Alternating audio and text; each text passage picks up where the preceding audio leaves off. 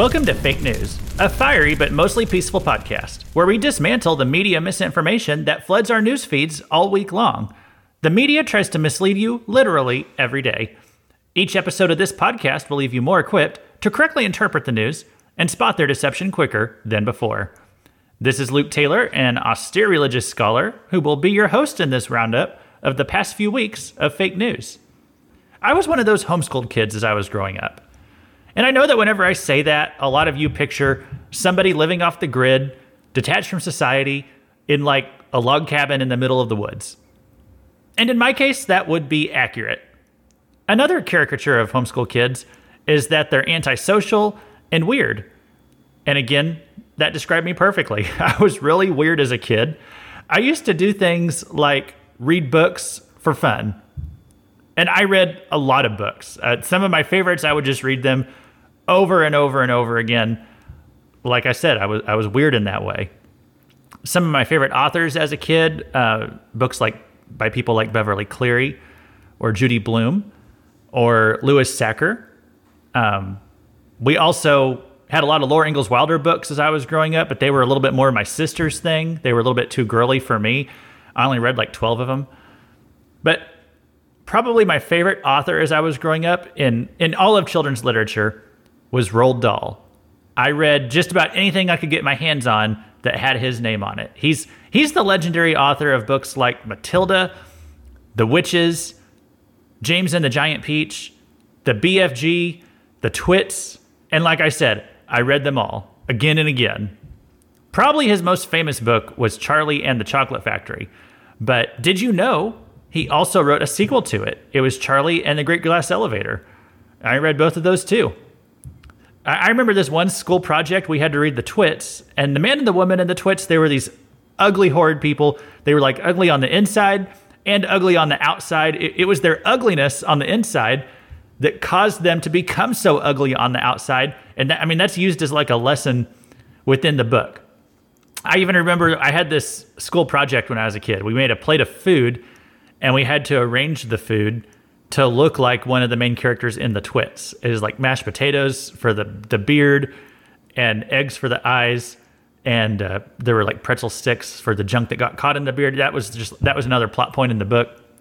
And we were supposed to eat the food on the plate. I, I couldn't finish all my mashed potatoes. I remember. Um, I don't know why that's like a distinct memory from my childhood, except that Roald Dahl, he was a big part of my childhood. I have memories of reading several of his books and he wasn't just special to me, he was something special in the world of children's literature. And so, like all things that are special and beautiful, progressives are now trying to ruin it. NPR reports new editions of legendary works by British author Roald Dahl are being edited to remove words that could be deemed offensive to some readers, according to the late writers' company. The Telegraph reports Augustus Gloop is no longer fat. Mrs. Twit is no longer fearfully ugly, and the Oompa Loompas have gone gender neutral in new editions of Roald Dahl's beloved stories. so, to me, this is this is worse than if they just decided to ban his books outright, which that would still be a terrible thing. But what they're doing now is they're going back in time and they are re-editing his works to make him say things that he never actually said. Back to what NPR was reporting, they said um, the character Augustus Gloop in Charlie and the Chocolate Factory is no longer called fat. Instead, he's described as enormous, as, as, if that's so much better. I'll, I'll explain why they changed that in a little bit. Instead of being called small men, Oompa Loompas are now small people, the article says. Further, the changes to these books include adding language not originally written by Dahl. In his 1983 book, The Witches, he writes that witches are bald beneath their wigs according to the now let me let me stop there for a second. That this is a plot point in the book the witches that um, I, I can't remember every detail about the story. I know it's about like a boy and his grandma. They go to this like resort or something like that and there's all these women there and some of them are are the witches. And the way that you can tell or how you can discover that they're a witch is that witches don't have hair. So this is this is like a a identification marker in the story. Um, so if you if you find out that a woman there is wearing a wig, you know there's a good chance that she's that she's a witch. And so this is a plot point in the book Okay, so let me read you what the what the book originally said. All right. It reads This is from the original book. Don't be foolish, my grandmother said. You can't go around pulling the hair of every lady you meet, even if she is wearing gloves. Just try it and see what happens. Um, because the witches in the stories, they would wear gloves and and wigs. So, in the new 2022 edition of the uh, of the books, this is what the books say now. Don't be foolish, my grandmother said. Besides, there are plenty of other reasons why women might wear wigs, and there's certainly nothing wrong with that. They're like changing a plot point. This is not just some dialogue. I mean, this is actually kind of messing with one of the plot points of the book. Here's another line from the book uh, where it says, even if she is working as a cashier in a supermarket or typing letters for a businessman. So this is the original quote. They've changed it now in the newer editions to say even if she is working as a top scientist or running a business.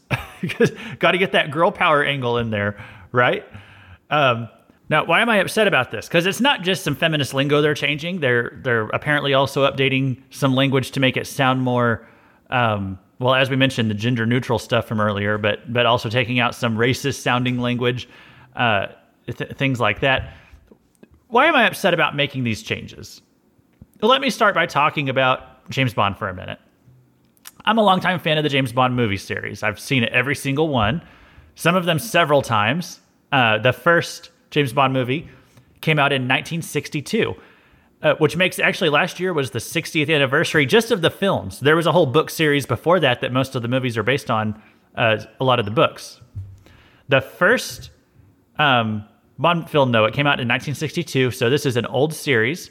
And in that time, they've released 25 of the films. And it's like about every two to four years, a new film in the series comes out. Every 10 or 15 years, a new actor is hired to play Bond. I like all the movies. You know, I recognize some are better than others. Uh, some of them disappoint me for various reasons. Some of them can have like dual stretches throughout them. But I like them all. I like them all because to me, each one represents the time that it was made. And, and I always find that interesting. You know, even in some of the weaker films, I always find it interesting just to see how they made movies in those days because it kind of feels a little bit like time traveling. Um, you know, it's a little silly that the climax of From Russia with Love it has James Bond using a chair to fight off an old lady who has poison tipped knives popping out of her shoes. You know, it's ridiculous to us to see that today. But I also recognize that the film came out in 1963 or 1964. You you wouldn't see a climax like that today. This movie was a product of its time. It's silly that James Bond went to space in 1979's Moonraker. But Star Wars came out in 1977. And when that happened, suddenly everything was about space. So James Bond had to go to space in his next movie. You know, it's silly, but it made sense. Or at least it made a little bit of sense if you look at it in the historical context. This film was a product of its time. I'm not saying it makes the film good. I don't, you know, I think Moonraker is one of the weaker James Bond movies. Um, another one from the 70s, uh, Live and Let Die. If you look back at that time, there was this trend going on in Hollywood that they were taking majority black casts and majority black filmmaking crews. Uh, they call that era black exploitation. You know, now we look at it as, if it was in poor taste, that it was racially offensive to make films only by black people, exclusively for black people. It's kind of weird Hollywood's doing that all over again now, but you know, it was. But, but now we look back on that era in Hollywood, and they they call it black exploitation. They say you were exploiting black people by pulling these stunts and hiring people on the basis of race and all that. And um, but a James Bond movie came out during that time, 1973's Live and Let Die, and that's one of my least favorite films of the entire franchise. I've seen it a handful of times it's been at least 10 years since I saw it. I think it's one of the weakest Bond movies of all. I think it's awful. but, but I find it really interesting. You know, even if I were to watch it today, it's very interesting to me because it represents the time it came out in. It was a product of its time. No movie like it came out before.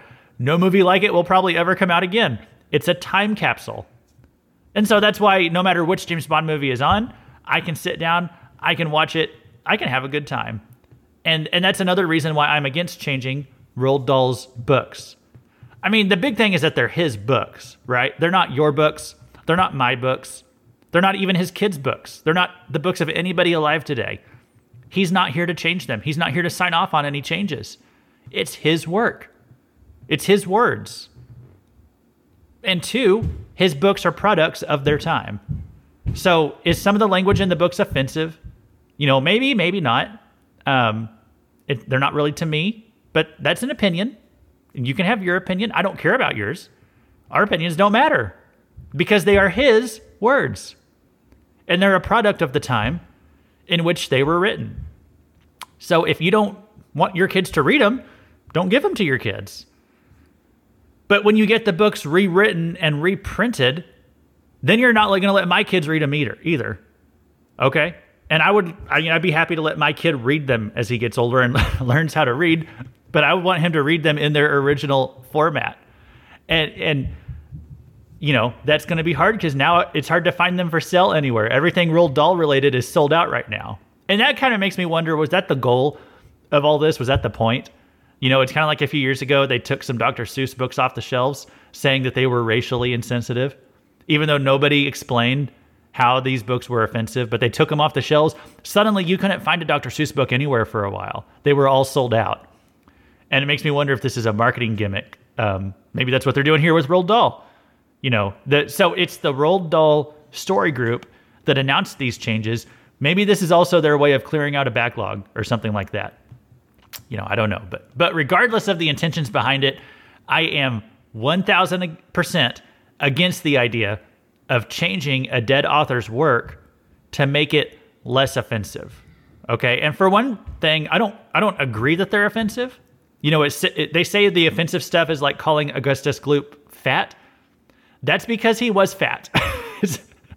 the book is teaching us that it's not good to be fat. We're not supposed to be comfortable with this kid who is so obsessed with chocolate that he sees a chocolate river and he has to go stick his face in it that's not healthy. We are supposed to read that and be repulsed a little bit by him. We're supposed to learn a lesson from the excesses of the, the various children in Charlie and the Chocolate Factory. Um, and, and really, the giveaway uh, that is that, that they're leaving in the descriptor that he's still enormous. You know, they say that's okay, but using the word fat in a negative context, that is what is offensive. That's because Progressives right now are trying to normalize unhealthy lifestyles. They want fat to be an identity, so therefore they want it to be something you can't criticize. They say don't be fat phobic. That's one of their actual terms they're using nowadays.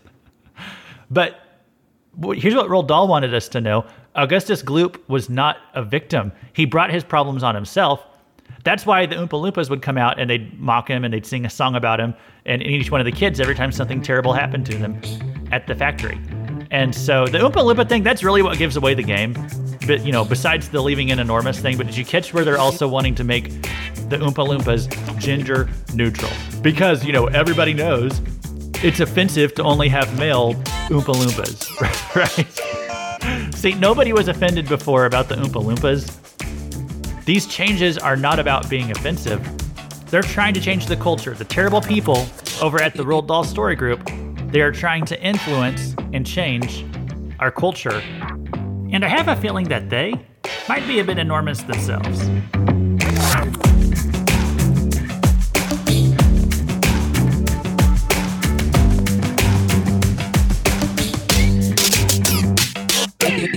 The direction that I see this going is a mix of Fahrenheit 451, and also the novel 1984. And I've mentioned 1984 a few times on this podcast. Uh, it's what had the Ministry of Truth. They were constantly rewriting history. I mean, that's literally what's going on right here. Uh, but why were they doing that in the series? Because they knew that the the truth they knew they knew the truth that he who controls history can also control the future. But also, I see a lot of parallels today with Fahrenheit 451 uh, 451 that a few years ago I was doing a mentorship program and I was talking with like at risk teens and this one boy who was he was on the verge of not graduating. He was, he was actually starting to turn a corner a little bit in his life. And one one way that I know that is he actually did his assigned reading for his English class. It was Fahrenheit 451. And I, I was not just proud of him, I was also kind of proud of the school that they were still assigning that book even in, in high school today. Because uh, that is one of those books I think every teenager should read. This teenager read the book and he was actually really enthusiastic about it. Like he didn't just read it, he had actually really absorbed the story. And and so I got to have a conversation with him about this and I was like, "You know, do you realize it's easier than ever for this book to become a reality?" Which to him he's like, "What what are you talking about?" And I said, "Well, you know, in the book, that that book's about a dystopian future in which books are burned. Nobody's allowed to read any literature and so the, the books are not allowed. And the, the story is a little bit silly because it's almost impossible to enforce something like that in reality. But every day that goes by, it actually would be easier to implement something like that in our society because everything is going digital. Right? We own digital copies of everything right now. Books books are digital uh, on Kindle. Nobody buys CDs anymore.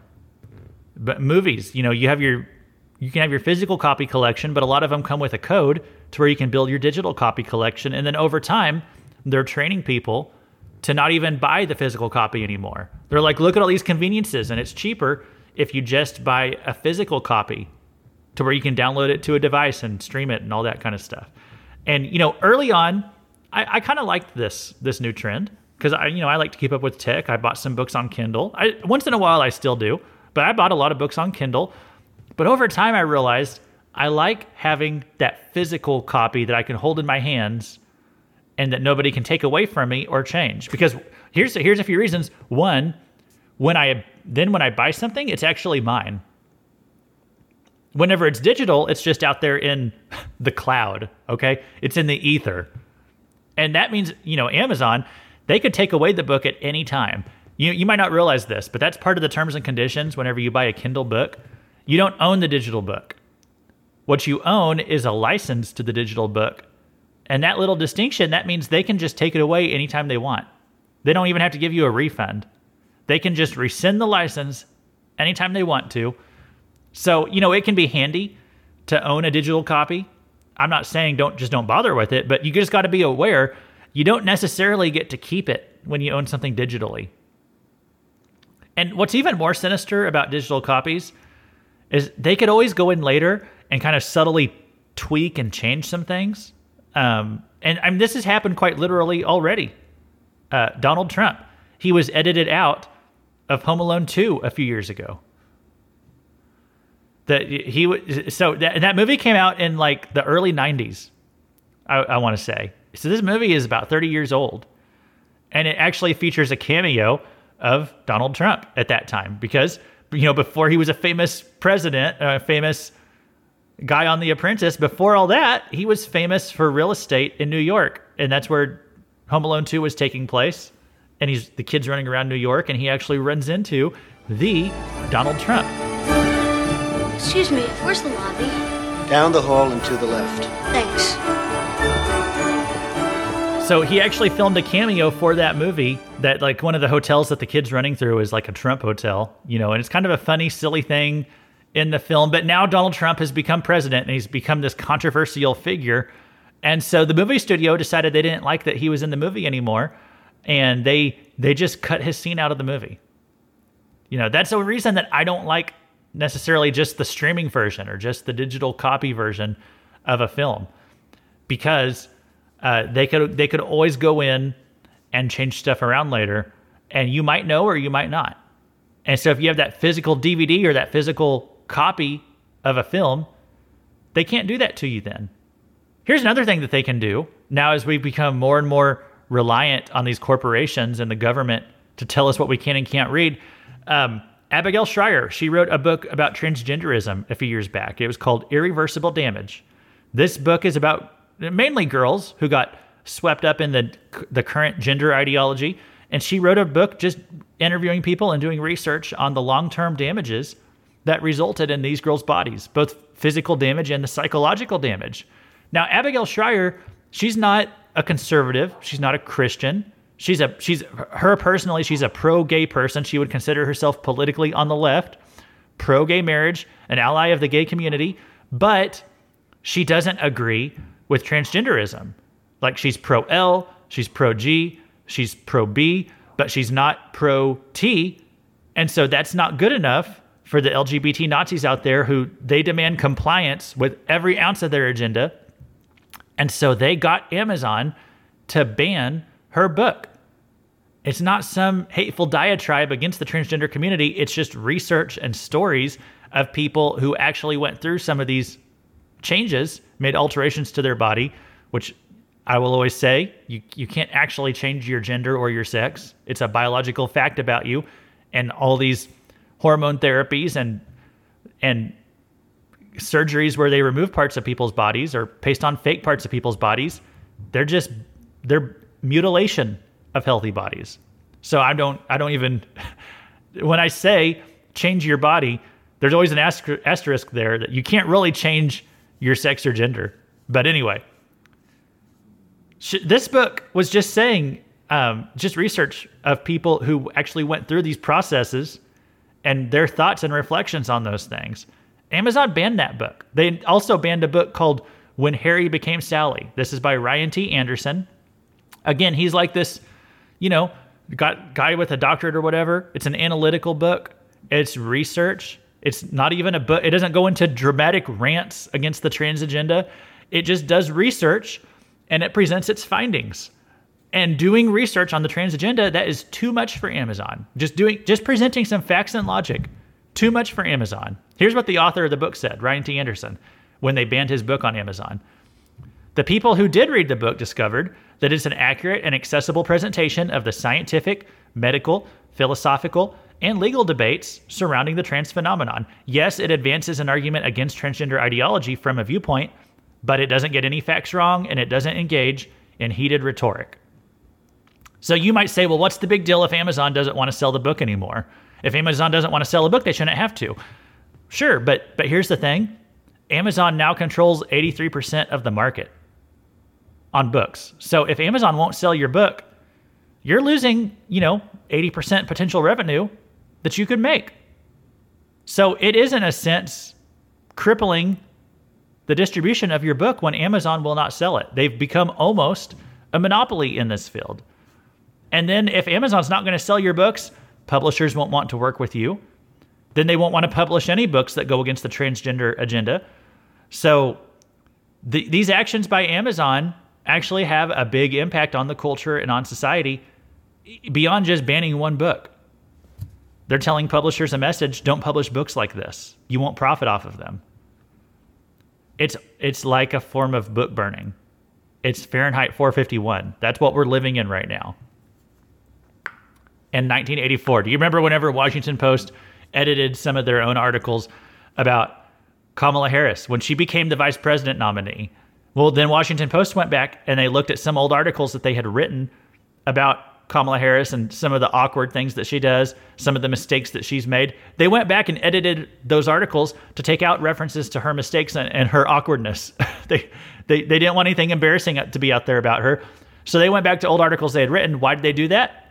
because she became the vice president nominee and they didn't want anything that would reflect poorly on her. They just wanted Biden to win. So they actually went back to their own articles and rewrote history.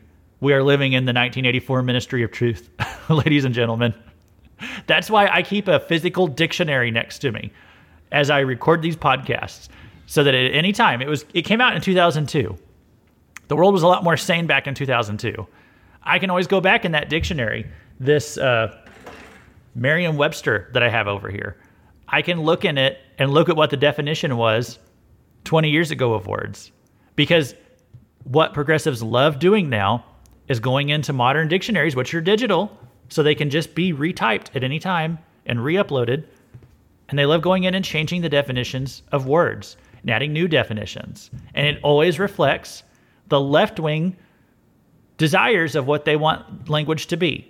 They are trying to control the language, and this is how the left always wins because when they can control the language and then you give into it and decide to go along with their redefinitions of language, then they win the culture and they win the war. So that's why I don't use their bogus terms like gender affirmation care, which is what I was describing before about those medical procedures that are supposedly intended to change someone's sex or gender. That's not possible.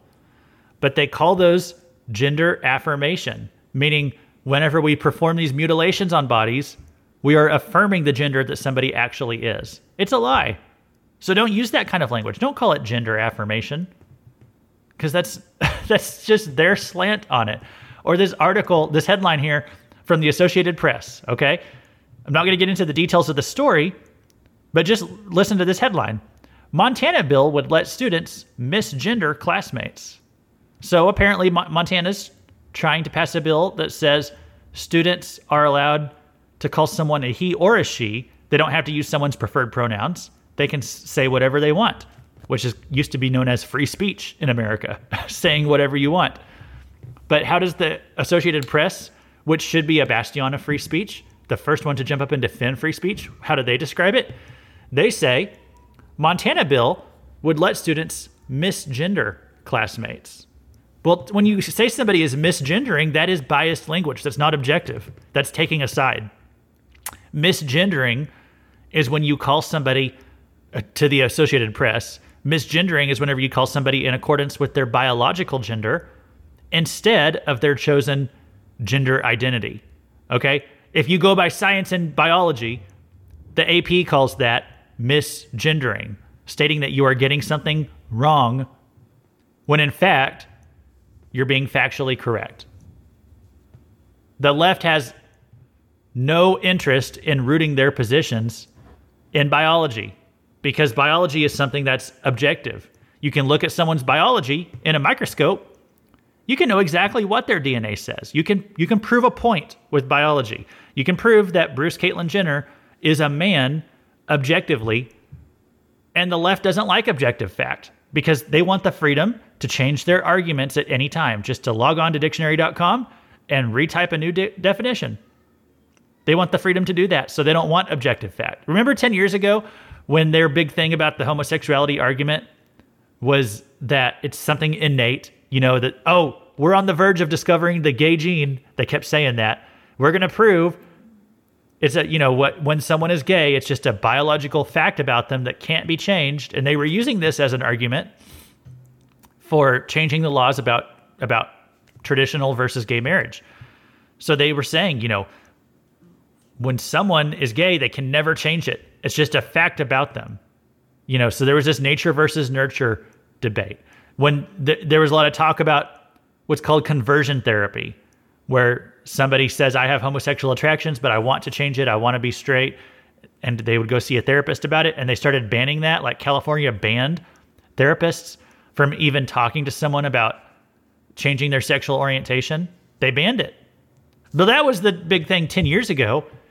Now they don't talk about that anymore. They don't want to say that homosexuality is a fact about you because that would undermine their whole argument. Now they have phrases like gender fluid.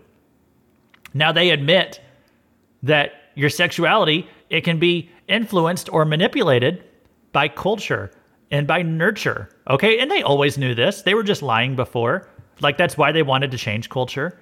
They always knew if they changed the culture, they could change how many LGBT people there were. That's why in the youngest generation, Gen Z, you know, the polls nowadays are showing that 20 to 40, sometimes even nearly 50% identify as somewhere in the LGBT spectrum, whereas past generations were 1 to 3%.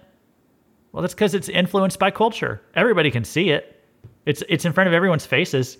it was always a lie when they were trying to say that your sexual orientation is is like a biological fact about you. We're going to discover the gene any day now. Scientists will discover in our DNA why some people are gay and what some are straight. No, it was always a lie, always trying to change cultural attitudes about LGBT issues. And here's what they always said. We have to change these our attitudes about it because if we don't, LGBT teenagers are going to kill themselves because they are not accepted. Remember what you know they were talking about that all the time. They were always talking about how we have to accept gay kids, gay teenagers gay people because if we don't, they're going to kill themselves. So you're a hateful bigot if you don't accept them because you're causing the LGBT suicide rate to go up. And yet, what do we see today? LGBT lifestyles have never been more accepted today than before. Um, they're, they're, what I'm saying is they've never been more acceptable in modern times than they were in the past. And yet, what do we see happening? More and more teens are killing themselves than ever. More and more LGBT kids are committing suicide today than ever before. I, wouldn't you expect that as it becomes more acceptable in society, as we throw them more and more parades celebrating, the, you know, their sexual orientation, as it gets more and more accepted, shouldn't the suicide rate be going down? And yet it's going up. Why is that?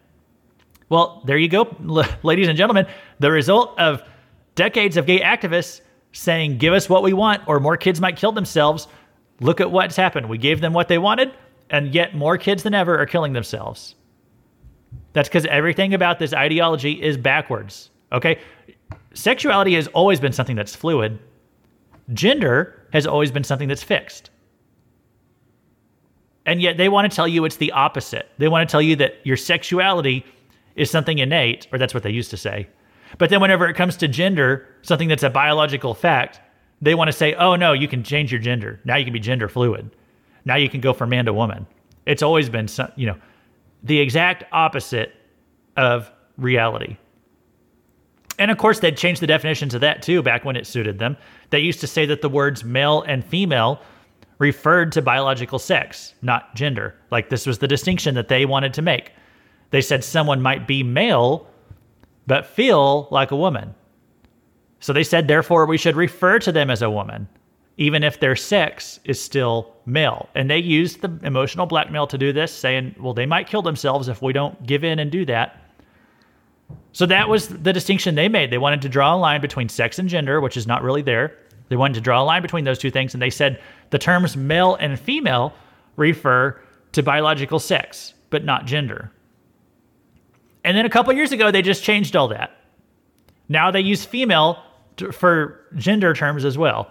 Like in the New York Times, when Dr. Rachel Levine was put on the um, Rachel Levine was put on as the Assistant Secretary for Health and Human Services. Okay, and the New York Times referred to her to him. It said Admiral Levine is the first female four-star admiral in the history of the Corps. Washington Post. Levine is also the organization's first ever female four star admiral. Despite the fact that Rachel Levine is a man, I don't know his original name, he's a man. And also, they always told us in the past that female referred to sex, not gender. But see, here they go again, changing the rules. I just this all just changed on a dime in about this is like 2021, early 2021 when Levine was installed in that position. And and here's guys, here's why Elon Musk had to buy Twitter. Because a couple years ago, Twitter banned PJ Media for tweeting out Rachel Levine is not the first female four-star admiral because he's a male.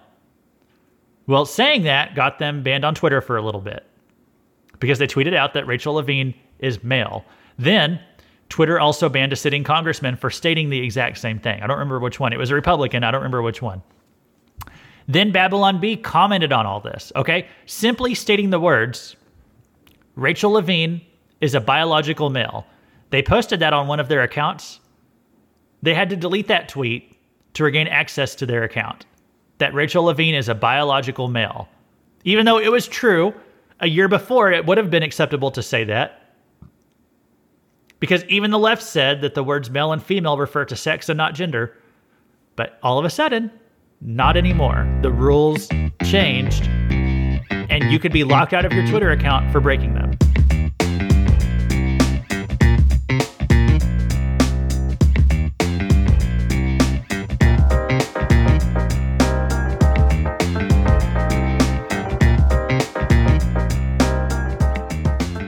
Before I close down later, I'll just go ahead and mention this here. If you want to get in touch with fake news, a fiery but mostly peaceful podcast, send us an email to fierybutpeaceful at gmail.com. If you see some fake news, send it our way, and whoever gets it to us first will get credit for it. And also, um, if you want to stay in touch throughout the week, I do have a Twitter account, and it used to be Fake News Weekly, but I changed it. Now I can't remember what I changed it to, so I'm pulling out my phone here. It's it's now fake news Luke at fake news Luke on Twitter. if you want to come find me there, uh, if you have a better Twitter handle idea, send it my way. I'll gladly consider it. I tried a bunch of things. I just wanted to change it from Fake News Weekly because I can no longer keep up with this podcast on a weekly basis. So I'm just trying to kind of do more of these episodes just as I have time. Um, and it's it's hard to find the time, and I I, I want to do a good job. I don't just want to like spit them out and have them be subpar. So I want to wait till I actually have something to say. And that and so therefore I can't just comment on every single thing that happens under the sun as much as I'd like to. I have to be a little bit more selective in what I cover. And so more spaced out episodes. Sometimes there might be a little bit longer, but they you won't be able to get as many of them. So I now I will say this too. I have another podcast, Cross References. It's a Bible study podcast, so it doesn't have as much to do with news or current events. But I I also have that one too. Just had an episode of that one come out this past week. So if you ever miss the sound of my voice, go look up Cross References. It's on Apple, Spotify, wherever you get this podcast. You can also find that one. Now, have I done a podcast episode since the State of the Union? I'm not sure. I'm not sure if I did. So we'll just go ahead and pause here for a message from our president. Make no mistake. If you try anything to raise the cost of prescription drugs, I will veto it.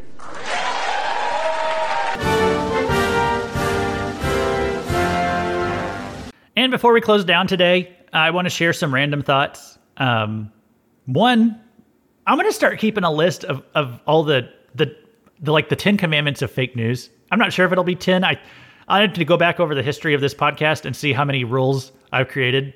It's probably going to be around ten or so so far. Like guidelines to remember as you read the news. Okay, here's one for the list. It's a new one. Well, first, let me set this up because I'm going to read a quote from a recent article in the Seattle Times. If you remember back in 2020 during like the BLM riots, and over on the northwest coast, I can't remember if it was like Seattle or Portland, but they opened up this the autonomous zone. It was called CHOP. I think originally it was called Chaz. They were calling themselves like the Republic of Chaz. then they had to change the name to CHOP for reasons that are hilarious, but uh, for the sake of time, I won't get into it. So anyway, Trump didn't do anything about it because he didn't want to seem mean in an election year. So he basically let these people set up a hippie commune in the middle of the city, and the media just pretended it was a summer long block party, even though terrible stuff was happening there. And they still are. They're pretending it was just one big fun party. Here's an actual quote in the Seattle Times very recently about about this whole thing. So it said this. While CHOP was mostly peaceful, there were instances of vandalism and sporadic outbreaks of violence, including fights, an attempt to torch the abandoned police precinct, and at least four shootings that claimed the lives of two teenagers, including a 16 year old boy whose death led the city to end the protest. so, a sentence that starts off while CHOP was mostly peaceful, then it starts listing all the death and destruction that took place in CHOP. So here's my newest fake rule. I'm sorry, my newest fake news rule. Anytime the media uses the phrase mostly peaceful, they are lying about something. That's a dead giveaway right there. That's where my podcast gets its name from. A fiery but mostly peaceful podcast. It's because this is a phrase they use when they're lying to you. All right. Here's some more quick news. Let's do a what's racist for this week. Everything is racist. So squirrels are racist. Um, Northwest Illinois University, someone there named Daniel Nuccio wants you to know biologists say that systemic racism harms birds, mammals, and reptiles living in urban areas. A new study published in the Proceedings of the National Academy of Sciences claims that animals are fleeing black neighborhoods in favor of predominantly white neighborhoods. And the reason is systemic racism. So I'm not going to dig into this one too deep, guys. I'll even say I as I said before, I grew up in the middle of the woods in a log cabin. I was surrounded by squirrels. I would like all the black people out there to know they hate everybody. So don't take it personally. By the way, there was also news that the black national anthem was played at the Super Bowl this year, but that is not possible as there is no such thing as a black national anthem. There's just the national anthem. Just want to make sure everybody knows that. All right, another piece of news. You might have heard that Nikki Haley is running for president. And I was, you know, I'm actually happy to see this, unlike most conservatives out there. Um, she was a darling of the Republican Party just a few years ago. And I still like Nikki Haley. But y- y'all remember how excited we were about her in 2017, 2018? She is making big waves as our UN ambassador. I mean, that is a role that is typically so meaningless. I don't think anybody could name a single United Nations ambassador before her or ever since her. But when she is, was the UN ambassador, she was in the headlines all the time. She was incredible. Before that, she was an amazing governor. So back then, she was already being talked about as a potential presidential or vice presidential candidate in, in future elections. But yet, ever since she announced that she's running, Republicans have been really down on her. And um, I'm kind of disappointed to see that. I think she would be a fantastic option if she became the Republican nominee down the line. So I, I kind of know why Repub- Republicans are hating on her, but I kind of don't. Um, I, so I want to review some of the reasons why. Some of them are kind of legitimate, and others are not. But my gut feeling is that a lot of the hate out there about her running, some Republicans just they want Trump to have it again for the third time. They want him to be our nominee. And so they're mad that anybody would dare to run against him. So they're already out here doing the pre-hate on Nikki Haley and Ron DeSantis and any as I said, any Republican who would dare to go against Trump. Seems like there's already a hate squad out there for each one of them. That's just my gut feeling on a lot of this stuff.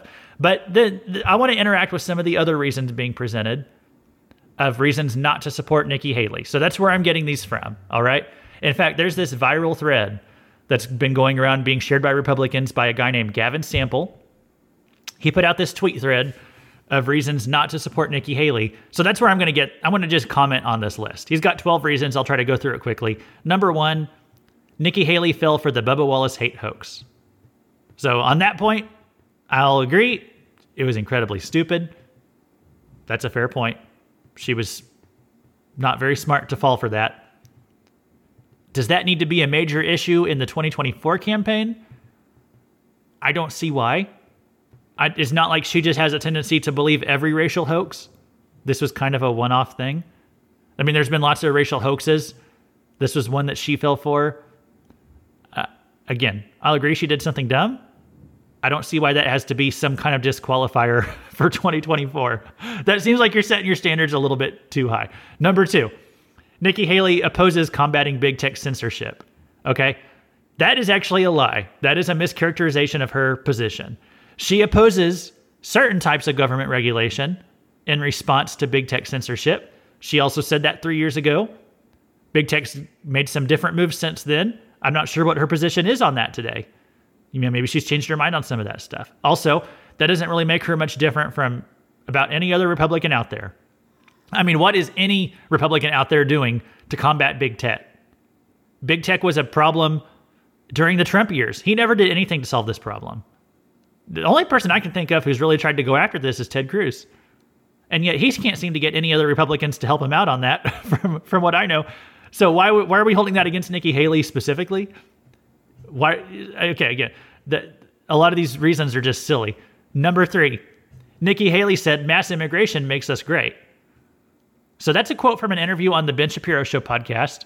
The entire quote, which I went and listened to, she said it's great when people want to immigrate to America, but that they need to do so legally. I don't see the problem with that quote. Okay. And here's how you can spot fake news. All right.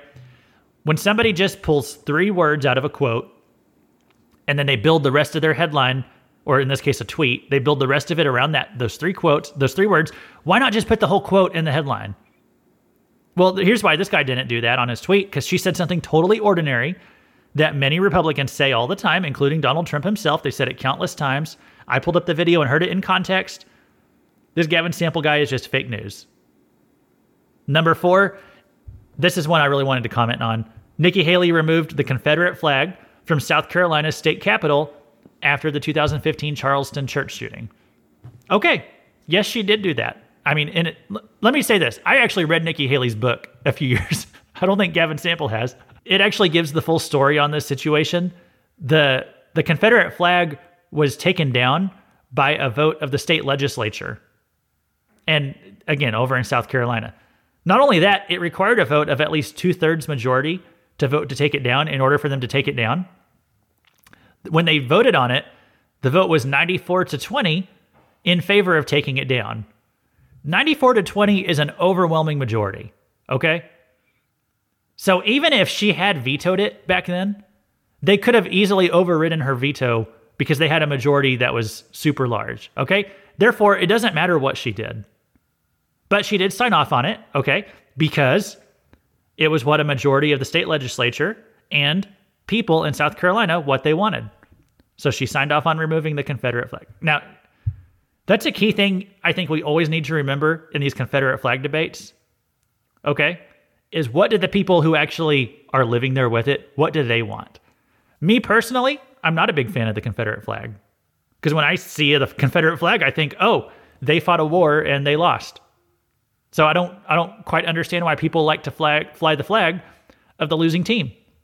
I'd rather fly the flag of a winning team. But that's my opinion. I'm a Missourian. I don't think it's my place to tell people in Georgia or Louisiana or South Carolina what they do with their flags. Because the flag maybe perhaps it means something different to them. Okay? I understand that in the vast majority of cases, their love for the Confederate flag has nothing to do with race or racism. So I'm perfectly happy to let them fly the flag if they want to. If they want to take it down, they can do that. I don't think it should be up to somebody in New York or California or Missouri to tell a South Carolinian what the Confederate flag means to South Carolina. I think that's for South Carolina to decide. And they did. They decided by an overwhelming majority. So I don't see the problem with Nikki Haley removing that flag. Someone would have to explain that based on the actual context of the situation to me. Then, as you go through the list, numbers five, six, seven, eight, and nine, I'm not even going to get into them. They are all just taking Nikki Haley quotes out of context. They take something she said a long time ago, they quote just a few words of the sentence, and then they use it to make her sound like she's actually being a Democrat. That's what all of them are. It's boring. I'm not going to just go into every single one and debunk it again and again because I was doing that and I was like, oh, this is the same thing every time. Okay. As I said before, here's a good tip. Whenever you see somebody just using a partial quote, track down the original quote. Go look at the entire sentence. It's not that hard to quote an entire sentence. Okay. That's not asking too much. But whenever somebody just wants to quote a few words and then they try to tell you what the person actually means using just like three words of what they said, they are probably trying to mislead you. Okay? Don't don't believe someone who does that until you go and look at the entire quote. I will comment on number 9. Number 9. It says Nikki Haley said in April 2021 that she would not run for president in 2024 and that she would support Trump. Okay? That's there's a little bit more to it than that. Um, she also said that if Trump did run, she would talk to him about it before deciding if she would run against him. So we don't know if she did that or not. Trump seems pretty happy with her running alongside him. And I, I think it's pretty obvious why, because he knows that she's going to take votes away from DeSantis more so than from Trump. And, uh, you know, also, I'll just say this she said that two years ago. Now, you could say that she broke her word. Politicians do that all the time. Um, it would be hard to find a presidential candidate out there who didn't lie about something at some point. So this is like a really weird standard. Yeah, maybe she did lie. You know, I don't know if she talked to Trump about it or not. Maybe she's told a whopper and she decided to run anyway. Maybe she changed her mind in the past two years. Maybe she never meant it as this is my permanent position. You know, I don't know. But even if she did lie, it's hard to find a politician who doesn't lie at some point. And I would rather see her run than Trump anyway. So I think we should just be careful about finding, trying to be purists in our pursuit of a presidential candidate. Okay. Nobody is going to be perfect, except maybe Ron DeSantis. I don't know any really problems with him, but a lot of people are comparing everybody who runs to Trump. Okay. And I don't like that because Trump is not the gold standard. He solved a lot of problems, he also created a lot of problems. And uh, I appreciate a lot of what he did. But there are other people who could be better. Nikki Haley, you know, maybe in some ways she's deficient to Trump. There is also a lot of ways she's superior to Trump. So when we're trying to decide who we're going to vote for in the primaries, you know, there's got to be some non negotiables, sure. But is falling for the the Bubba Wallace hoax is that a non-negotiable? It's like if she fell for if she fell for every single race hoax that came along, that'd be one thing. But it, if it's just that one deal, then that I don't that, that's not a non-negotiable to me. Okay, Haley, DeSantis, Mike Pence, they've all shown themselves to be fighters against the lying media, and they fight the left and they implement policies that the left doesn't like, and that's more than a lot of Republican politicians out there. So that's that's what I appreciate. I appreciate they're all willing to stand against the LGBT agenda. So this list was really silly. Like there's a few more. Number 10, Nikki Haley said she wants to risk outright war with North Korea. Well, I tried to track this down. There was not a single quote from her that said that. Number 10 was just an outright lie. Number 11, Nikki Haley has a record of pushing for war with Iran. That could be another lie, but I read this. I'm like, okay, Iran's the number one terrorist sending nation in the world. They're always pushing for war with us. Trump killed one of their generals a few years ago. Like, what's the what's the problem here? Number 12. Nikki Haley launched her campaign with merchandise that said sometimes it takes a woman. Okay? I, I, this is another one. I agree that that's kind of petting and, and annoying. Like I roll my eyes at that one too. Like I think that was stupid that she did that. Is that a reason she shouldn't be the Republican nominee? You know, is that even something that belongs on the list? That's a pretty weak list. this is how you cap it off. So I'll say this. Her announcement ad, it was a little bit lame. I felt like it was a little bit subdued. It doesn't strike me as someone trying to even make a big splash, you know, as she announces she's running for president. It feels more like she's running for vice president. You know, she really did not come out the gate very strong. And um, I think it looks more like the kind of presidential campaign that she's just letting people know she's out there and she's willing. But it feels more like she's running for vice president. So I think she's just trying to get her name out there for that. That's the way I took it.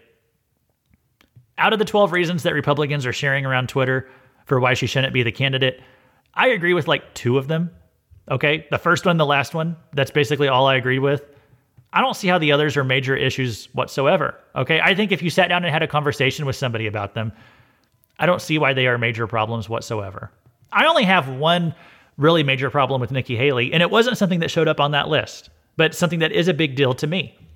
It's that she referred to Bruce Jenner as a female or a, a she, a woman.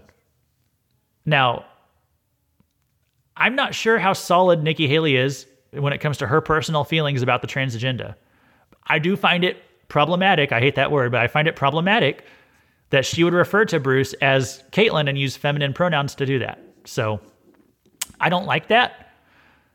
Maybe you're listening and you don't like that either.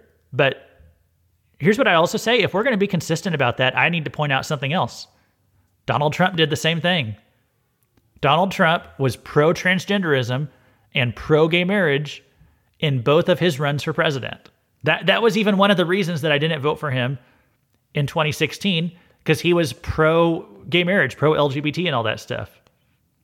I didn't like that. I mean, I, I spent my entire like teenage and adult life fighting against the gay agenda, and then I turned around.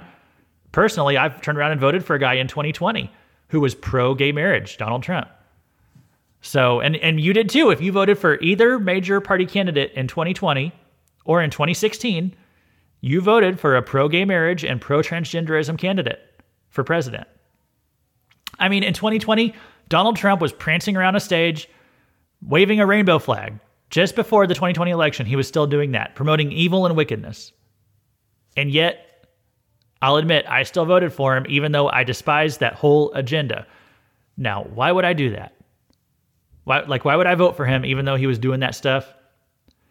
Because I could, I had already seen after four years of evidence, even though Donald Trump was personally pro gay marriage and accepting of transgenderism and all that stuff, even though he was personally, he wasn't promoting pro transgenderism policies in his role as president. He had demonstrated that to me after four years of evidence. Okay. Like, for example, before Obama left office in 2016, he instituted rulings, executive orders, that kids in schools could use whatever bathroom they wanted. But regardless of their biological sex, they could go into whichever one they wanted. When Trump entered office, he ended that policy. Okay? And there's lots of examples like that. That regardless of his own personal feelings on it, he was not going to use the federal government to push this pro gay agenda on Americans. So I knew he wasn't going to use LGBT gender ideology, like he wasn't going to push that in the public schools. He wasn't going to enforce that on the populace. He wasn't going to fly rainbow flags at our embassies around the world. He wasn't going to light up the White House in rainbow colors. He wasn't going to do a bunch of that junk that the Biden and, and Obama administration that they've been doing. So anyway, I did not let that hold me back from voting for him. Nikki Haley is at least against gay marriage. She's against letting boys in girls' locker rooms. She's against letting boys play on the girls' sports teams. So, as far as I'm concerned, I think she's got a better handle on this stuff than even Trump did. If I could vote for Trump, I could vote for her.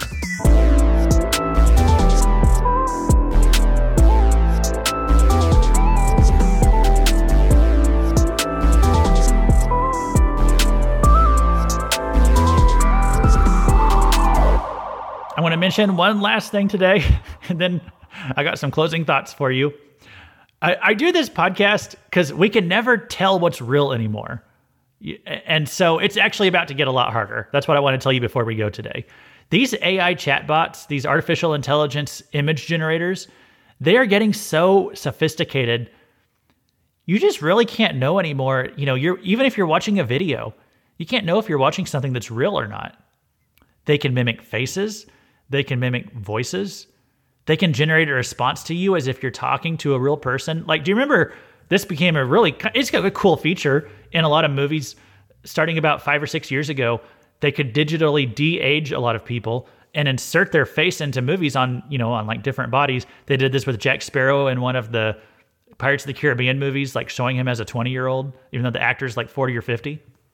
They did this with Princess Leia in one of the Star Wars movies, a couple of them. They showed her as a young person. They've done it with Luke Skywalker on the Mandalorian show. So they've done this with like a few different people. They can they can take an actor and very convincingly make them look like a younger version of themselves. Or even they took a dead actor, uh, Peter Cushing. They took him. He's been dead for years, and they put him in one of the newer Star Wars movies. And you know, you could kind of tell it's fake when you look close, but if you weren't watching super close, you wouldn't be able to tell it was fake. So they, and and that was five or six years ago. It's gotten so much more advanced. They can do it with just about anybody now. They don't need a whole big team of graphic designers or CGI experts to do it. They've got the technology to where they can just instantly pop this out um, very, very quickly. Uh, they can put one person's face on another person's body. They can change the voice to mimic the original voice. They can um, and what's scary is the computer can do this and even generate brand new dialogue that the original person that no human is even saying. And it feels like you're talking to a real person. And and that's what we see right on the verge of our future. It's about to get a whole lot harder to tell what's real anymore. So get ready for scammers to get a hold of this ai technology and call you up and they're going to pretend to be your banker okay? They're going to try to get your personal information right? They're, they're going to get a few pictures of they might get a few pictures of what your real banker looks like. And they have enough data now. They can create a deep fake of his face and his voice, and they can talk to you. You're, you're going to start getting calls from people like that. You're going to start getting calls from telemarketers and salesmen, and you're going to have no idea that you're talking to a robot. Okay, so j- like just to give an example, I could go through a whole big thing about this. Maybe we will just on a future episode because this is going to be a recurring issue in the future. But how scarily accurate or creative that this artificial intelligence can be nowadays. I was talking to that Chat GPT. It's a really interesting computer program that they've put out. It's on the internet. You just type a message to it and it talks back to you and it feels like a real person. And you can even get it to create totally original art. Okay, I asked it to write a poem about fake news. And it instantly, you know, it wasn't a person typing this because it was instant it instantly popped this back out at me. Okay. I said, all I said to Chat GPT, I said, write me a poem about fake news. And then this is what it said to me. In an age of information where facts and fiction intertwine, it's hard to know what's true or not and who's spreading lies for their own design. We're bombarded with headlines and clickbait that's hard to resist, but how can we tell what's real and what's been manipul- manipulated and missed? With deep fakes and photo edits and bots that spread propaganda, it's hard to navigate the sea of news and find truth in the propaganda. But we must always remain vigilant and always question what we hear. For the truth is the most precious thing and it's up to us to hold it dear. that is scary because it just popped that back out at me in an instant. And I would ask it, I say, write a poem about this or that, and I tell it what elements to include, and it would just do it. And so th- these artificial intelligence, I'm not saying they're about to take over the world. They're still under the control of people. People can program them to spread lies. That's that's a danger about this, is people can program it's artificial intelligence. It can, in a sense, think for itself, but it's also being controlled by humans. And what humans want the artificial intelligence to tell us is the truth. And so you're not going to get the truth from these things, but it's it's amazing what they're capable of and how you can have conversations with them and the um how how human sounding they can appear to be. So as we hold the truth dear, as it said in that poem, I want to close with this thought. Create space for unauthorized thought. And that means think for yourself, not just what an AI chatbot can tell you, not just what modern dictionaries tell you, not just what the media tells you. Think for yourself. In Elizabethan England, back during the days of Shakespeare, the actors were actually forbidden from ad libbing or coming up with improv- improvisational dialogue in their performances. They were only allowed to repeat what the script said perfectly, word for word. You were only permitted to say what was allowed by the government, by the by the government of the, at that time in England. They were regulating this, what people could say in plays, because they only wanted people to stick to the script. The book Wits End by James Geary it says it this way. The government feared extemporaneous entertainment might create space for unauthorized thought and thus incite the populace to sedition. The government wants to control what we say and silence anyone who engages in unauthorized thought, which means questioning the narrative, which means not parroting or not just believing everything they want you to think. So, as I wake up this morning, I'm recording this on Sunday morning, and I wake up to news of Woody Harrelson going after the pharmaceutical industry. He did this in his opening monologue last night while hosting SNL. And, and I know what you're thinking. SNL is still on? Yes, they're still making Saturday Night Live. But the next thing that surprised me is that another actor is willing now to go after Pfizer for all of its lies and manipulation. When I say another actor, I mean there's been a few actors out there who would actually speak up about it. The new Black Panther act- actress, the Wasp actress Evangeline Lilly, is anti um, vaccine mandates. She, she's also famous for Lost. Uh, Zachary Levi, he's known for playing Chuck. He he went after Pfizer a few weeks ago. Now Woody Harrelson's going after Pfizer. Here's a clip from his monologue. Hey, so the movie goes like this.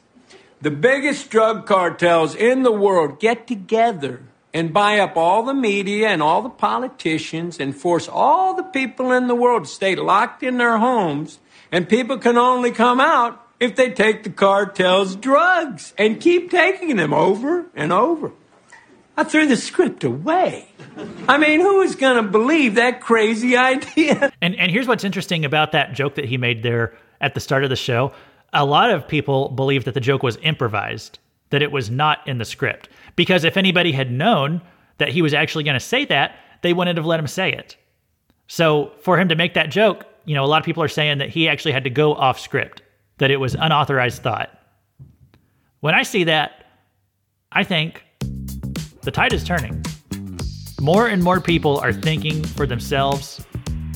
People are realizing how much they've been lied to the past few years, and they're not just going to stand idly by and let the lies wash over them anymore. They will actually be willing to stand up and speak the truth. You don't have to have your opinions accepted by the government or by a social media platform or the Roald Dahl Story Group. So, to everyone out there who's still willing to think unauthorized thoughts, I want you to do us all a favor don't shut up. Uh, unless you want to talk about the gender identity of Oompa Loompas.